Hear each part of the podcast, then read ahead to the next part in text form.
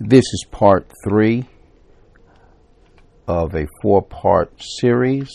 This is Dr. Singleton with your course A101 B114 Introduction to Hermeneutics.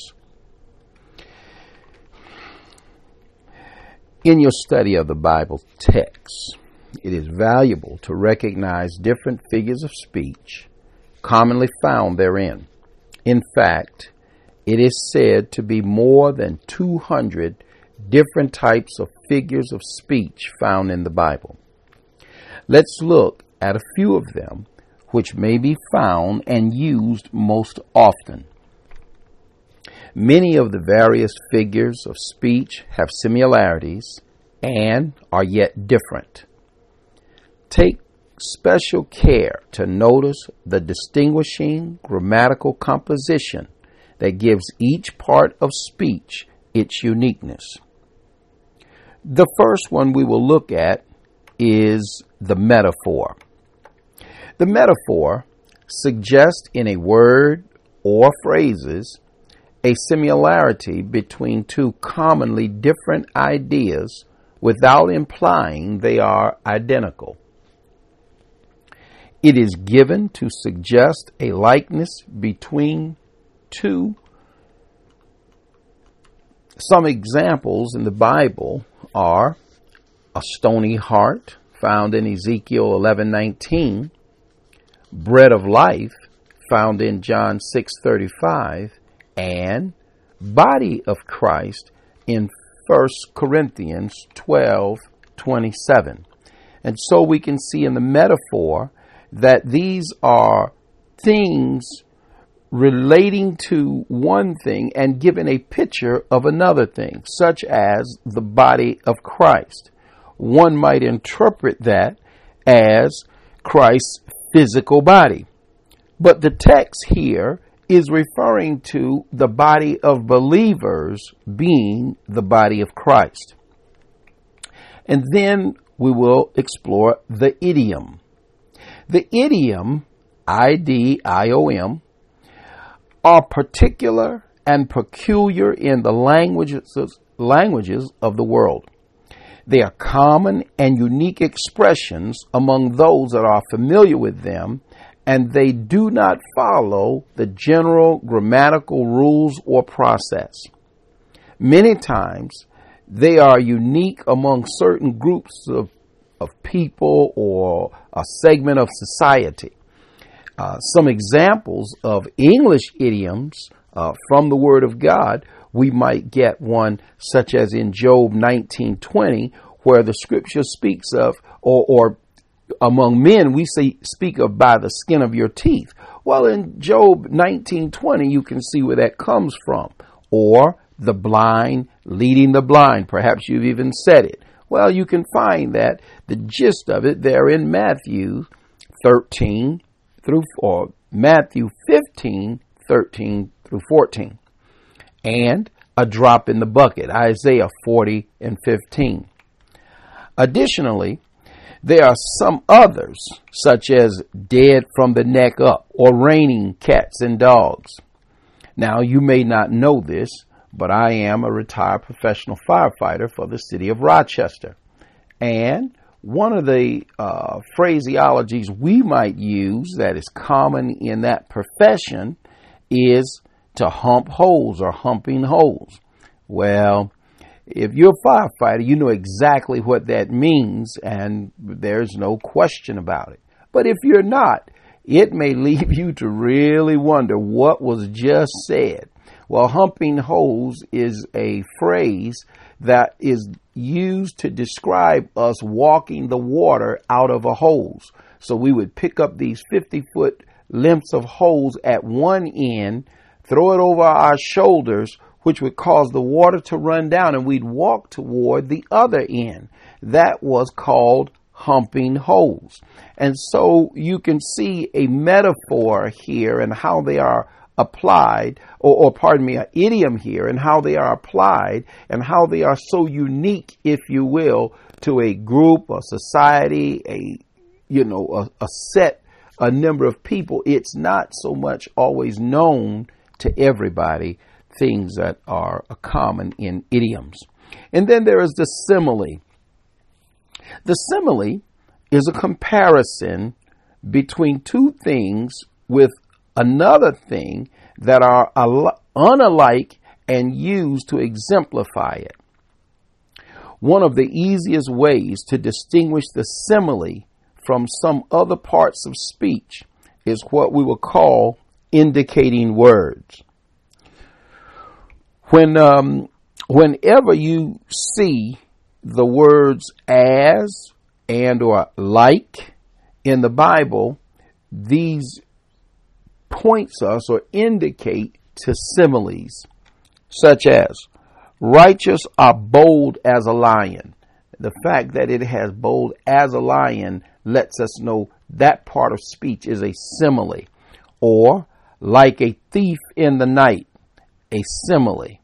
Or, a word fitly spoken is like apples of gold in pitchers of silver, as we look in Proverbs 25 11. These are all similes, and they are throughout the Bible, these different figures of speech. Uh, some we won't really go into, but um, we find them throughout the Bible. Then there is the hyperbole. Some might look at it and refer to it as hyperbole because of its spelling H Y P E R B O L E, hyperbole um, is what some would, might say, but it's more correctly pronounced hyperbole. A hyperbole is an obvious, extravagant, and intentional exaggerated statement that is not to be taken literally and is used for effect. Notice some hyperboles in the Bible. One is, Behold, the world is gone after him. There in John 12, 19. Or, if thy right eye offend thee, pluck it out in Matthew 525. Now these are hyperboles, exaggerations, and sad but true.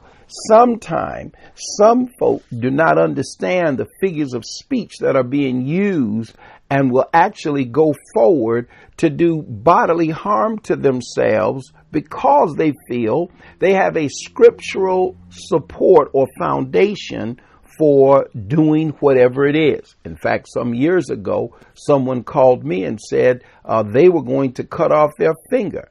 And, and, and I said, What? And they were quite distraught in their mind. And uh, they said, Yeah, they're going to cut it off because the Bible says to do that. And, and I'm trying to talk them out of it and what have you, but you know, they're going on like this is just what they're going to do. And so I said, well, you know, actually, if you're going to follow the Bible, then you got to get the whole hand because the Bible says if your hand offend you, that's what you're to cut off. It doesn't even mention cutting off the finger. And uh, somehow, I guess they got a revelation. They didn't want to give up that much, and so praise God, they got to keep all their parts. You know, so so uh, it's important for you to know how to uh, share and help people understand some of the various figures of speech in the scriptures because if the text is taken out of context, then error is the only thing that's left. You know, the, the scripture goes on, and, and there in the book of Job 29 6, uh, Job speaks and he says, The rock poured out um, poured me out rivers of oil. And, and here is a hyperbole. We, we realize that the rocks don't pour out oil. And, and Job was simply making a reference to the prosperity God had given him, God being his rock, as it were. Going on, let's go to the analogy.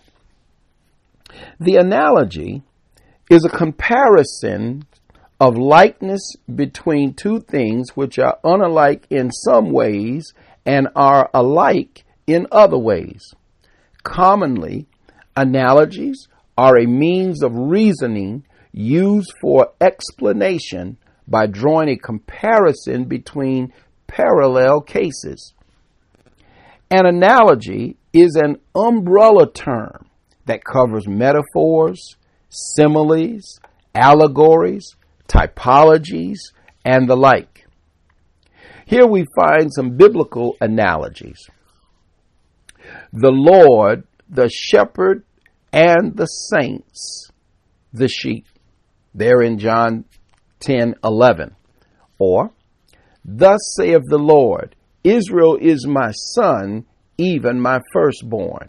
There in Exodus 4 22. And so we can see through scripture these different parts of speech, which it helps every serious Bible student to not only know, but be able to recognize the parts of speech they're dealing with to give greater clarity to the intent of the writer, to the audience to which the writer has written, and even to make application to us today.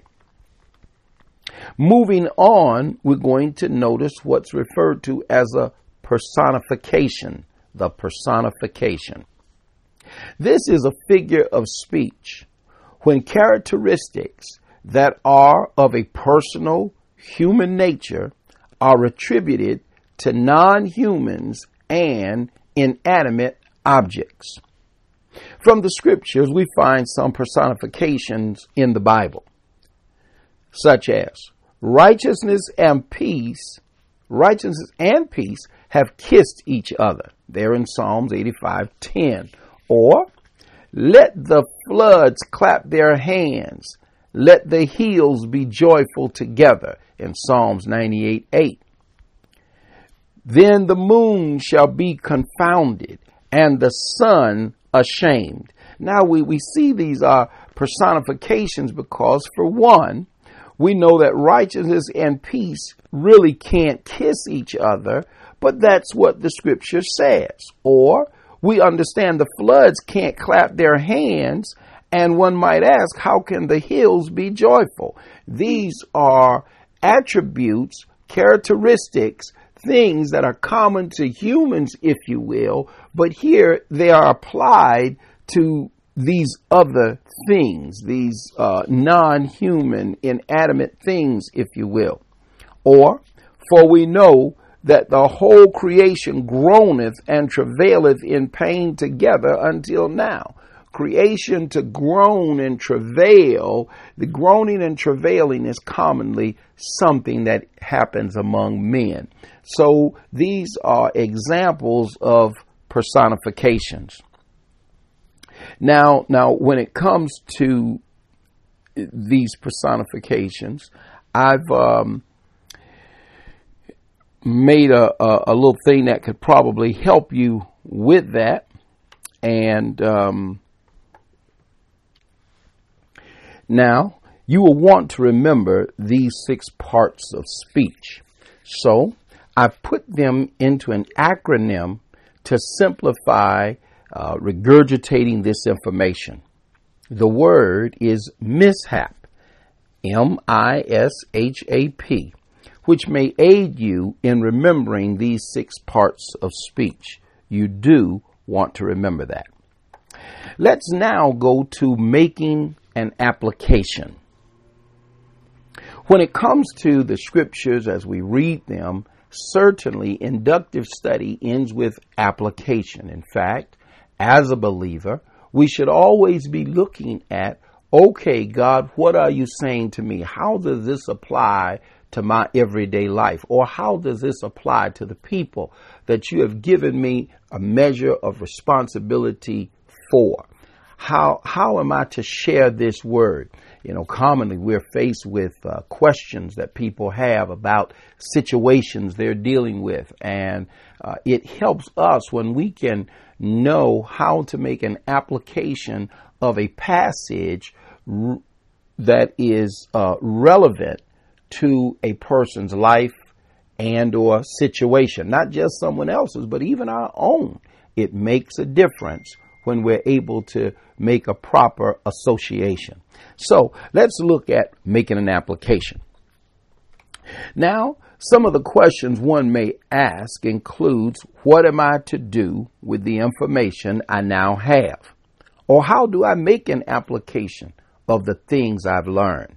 Surely These truths were for them back then, but it is applicable to me today. Yes, these things are not only for them back then, but for us right now. So, you know, these are some great questions. And I appeal to all of my listeners never to disconnect from the text. What do I mean by that? I'm submitting that the Word of God is timeless and is applicable to every generation, every tongue, and every land. Far too often, one does what I call disconnecting from the text, meaning they read the text and acquainted with all of them. They look at the personalities in the Bible as unique somehow from other people. I'm submitting they were common people just like you and I who made a conscious choice to seek, find, and follow the will of God. Those who made a conscious choice not to compromise, but to stand faithfully. Those who made a conscious choice to try to hear and obey the voice of the Lord consistently. And the same God then is the God now. And as He has worked through others, He'll work through you. And so I say, whatever you do, don't disconnect from the text. See yourself in the Word, and it helps you to see how the Word then applies to you. So, um, you know, the Bible speaks to us in Second Timothy 3 and uh, verse 16 and 17. Some of you may be very familiar with it, where it tells us that the scripture is given by inspiration of God, that is profitable for doctrine, for reproof, for correction, for instructions in righteousness, that the man of God may be perfect, thoroughly furnished unto all good works. Many times in the Bible, there are not only applications to be made, but multiple applications that could be or should be made. Therefore, we do well to endeavor to be sensitive to the Holy Spirit so that He can illuminate to us the will of the Father relating to any and all passages. We must never take revelation of biblical truths for granted. God is not obligated to give us insight into these treasured truths.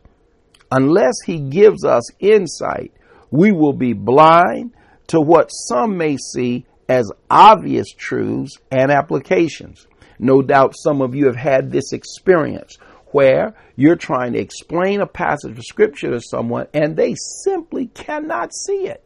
And it, it, it almost kind of seemed, maybe for you, to defy logic. Like, how is it they can't see this? This is so plain. Well, it's only plain to those to whom God gives illumination and or revelation of a text.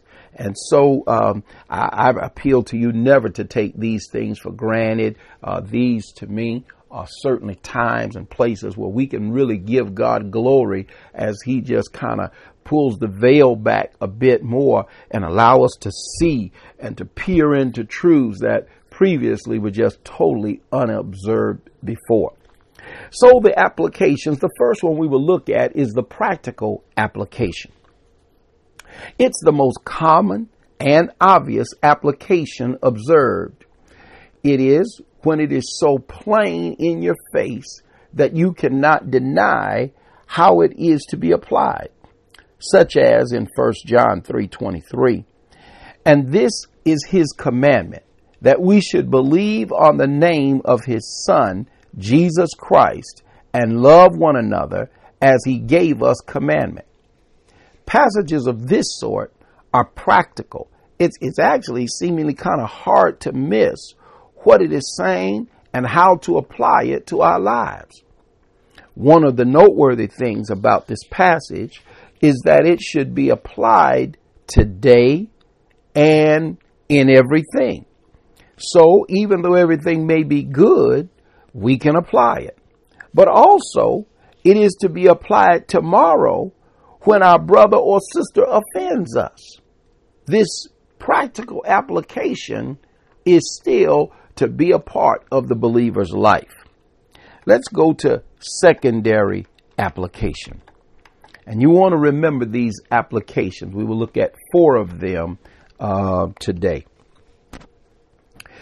Here is what I submit to be a beautiful illustration of a secondary application of biblical text. The text we'll look at is Matthew 14, basically verses 26 through 31, that lets us know that Jesus is coming to the disciples. He's walking on the water.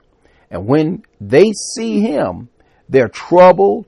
The fear grips them um, so much. They're thinking they're seeing a spirit. And the Bible say they began to cry out with fear. So this fear is overtaking them. And um, you understand that the common belief of that day was when you saw a spirit, it was an indication that death was nigh.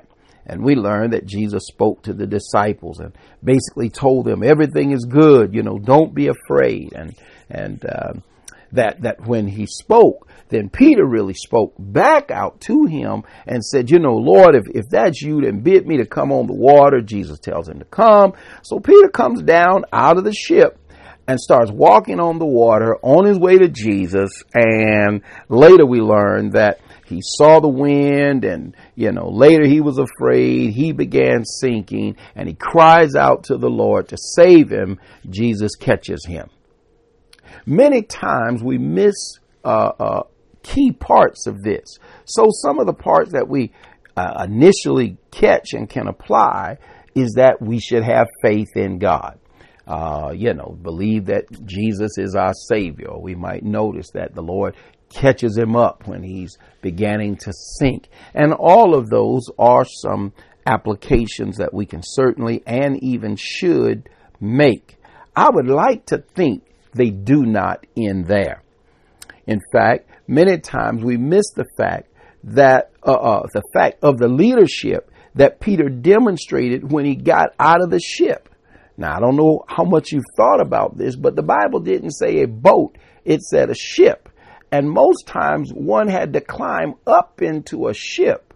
And so to come out of the ship down on the water, it really did take a, a, a real measure of faith here.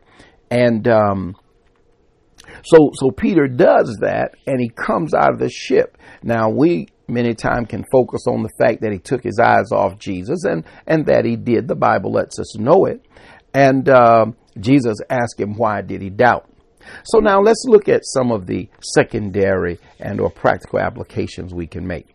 One application we can make, I believe, is that sometimes we don't recognize Jesus in the storm while we're going through difficult things in life. Somehow we miss that he is there. Or as we read various parts of text, we don't see him there, such as was the case with the disciples. They didn't recognize it was Jesus, and because they didn't, fear gripped them. And so that's one application we can make.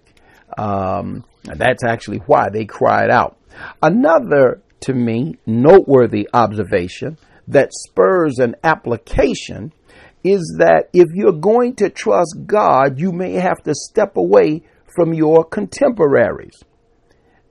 If you'll picture with me, here is Peter with all of the other disciples that are on the ship, and these are the persons who have witnessed the great things the Lord has done. They have witnessed the feedings, they have witnessed the blind eyes being opened, the lame now walk, you know, and the other miracles that Jesus did. And when they see Jesus coming on the water and they think him of it as a spirit, him walking in this uh, season uh, on the water, they're thinking that, hey, death is encroaching upon us. And Peter stepped out. One of the things that I see here is that sometimes, even though you're around other folk who know the Lord and other folk who love the Lord, you may have to step out beyond what others are doing. In fact, I submit this is a word from the Lord right now that first off, He never puts the mail in the wrong box. And so you today who uh, you're listening to this uh, um, lecture, first off, You're not listening by chance or happenstance. This is a God thing.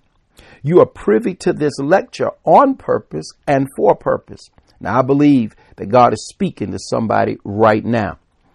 You've been waiting for someone else in an area where you are to do something that they're not doing. They're not moving on it, while at the very same time you're ready to move. But you say, hey, you know, they love the Lord too. They might have even been saved longer than you've been saved. And you've been waiting and holding on. But I'm saying to you, don't wait any longer. Some will never move, but you're only going to get paid for what you do for God. Now, I, am not uh, uh, including this in my lecture by chance. This this is by divine design. There, there's somebody right now, you know who you are, you're holding back. And, and even though the Holy Spirit's been prompting you to make a move, you're holding back because you're waiting for someone else that seemed like they should do it. I'm glad, I'm glad that I can see an application here in this passage that Peter didn't wait for the other boys. He didn't wait for James. He didn't wait for John or anyone else. He just said, Lord, if it's you bid me to come, he stepped out of the boat. And according to the counsel of scripture, he's the only one apart from Christ who walked on liquefied water. Let me tell you, God want to take you someplace you've never been, want to show you some things you've never seen, want to cause some things to be done through you that you've, you've never imagined, but you're going to have to take a step. You're going to have to move beyond your contemporaries. My God, my God. I don't know who that's for today, but but I know it's for somebody. I, I know that's for somebody. I know it's for somebody. My God. And so so I, appeal to you to simply simply follow the leading of the Holy Spirit. Amen. As He's prompting you, as He's urging you. Um, as some would say, quickening you, however, uh, whatever terminologies you will use to describe the experience, you cannot deny that this thing stays on your mind and, and you really want to you really want to move on it, but you're waiting for someone else. I'm telling you now, that stirring in you is not by accident or happenstance. And I believe today, if Peter never would have uh, uh, moved past his contemporaries, waiting to see if they were going to move and all of that, we would never have been able to read this account of any of them stepping out of the ship. My God. Okay, let's let's get back to the lecture. Uh, okay, another application is to keep your eyes on Jesus and not look at the circumstance. So, so here Peter, he's he's doing great as long as he keeps his eyes on the Lord, and uh, as soon as he looks away to uh, observe, as it were, the wind and the waves. Now, something that I, I see as real noteworthy here is that the Bible doesn't say that these winds and waves came up when Peter looked at them. It, it really seems to give a picture of these winds and waves was already going on, but he didn't let that stop him when his eyes was on Jesus. And when our eyes are on Jesus, it doesn't matter what the circumstance seemed to suggest. Amen. We understand that our help come from the Lord. Oh my, I'm getting a little bit too excited here. I guess I'm. Uh, this is just a lecture, but no, it's not for me. This is a living Word of God, and and it stirs me. It stirs me. Okay, okay. So so that's one. That's number three, and then number four. Uh, I, I believe that God would prefer us to make a mistake trying to honor Him, rather than play it safe and never step out in faith. And I pray today that, that you are so resolved to, to walk in this word and, and to see God do in and through you all that he wants to do in and through you, that you're not going to be stuck on stop. You're not going to be paralyzed by fear, but you're going to move according to the counsel of God. Let's move on. Our time is kind of getting a little bit long here. Um, then there is the prophetic application, the prophetic application. Uh, the Old Testament is a picture of God's plan for man with copious locations where we see prophetic applications. It is seen in each of the first five books of the Bible.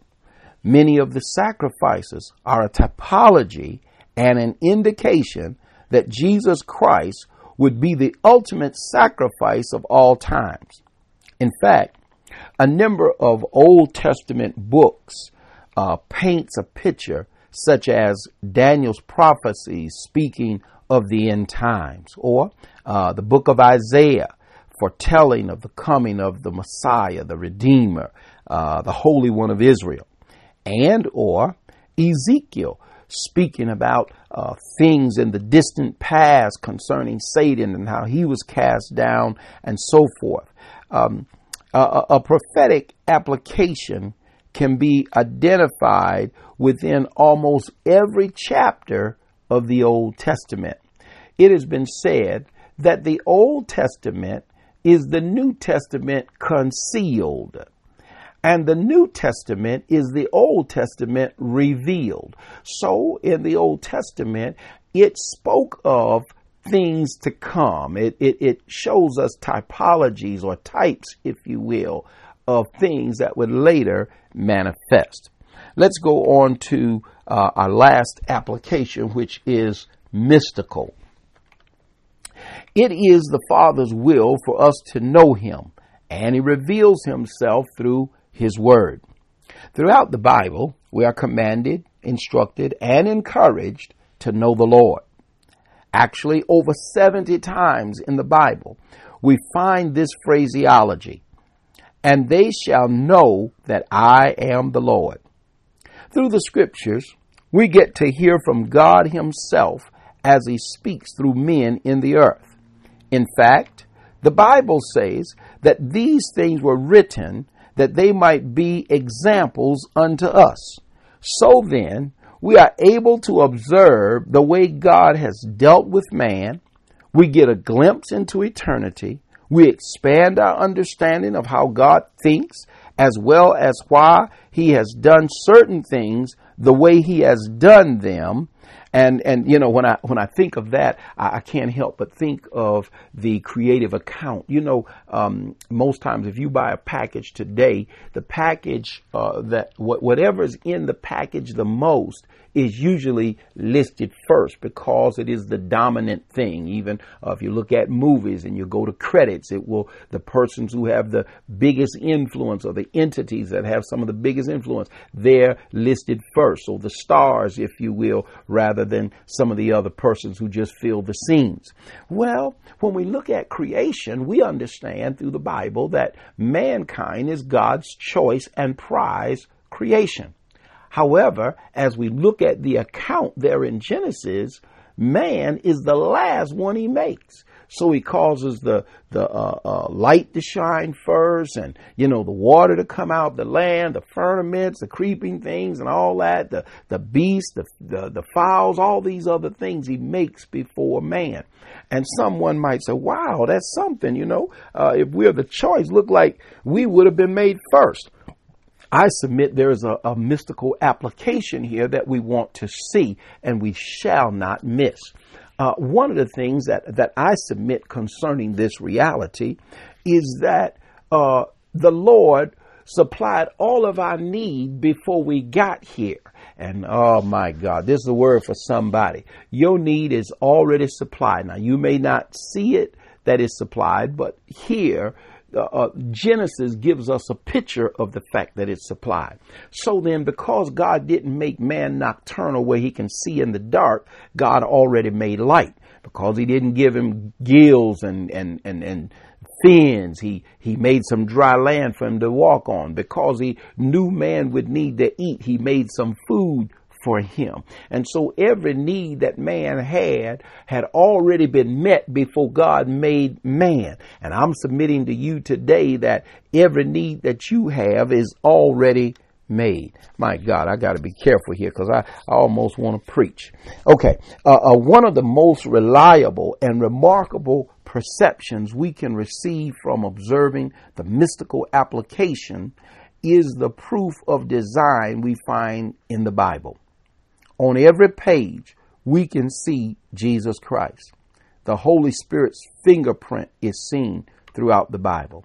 These things produces um, in you great respect for the authority of the Word, and it fortifies your faith in every situation.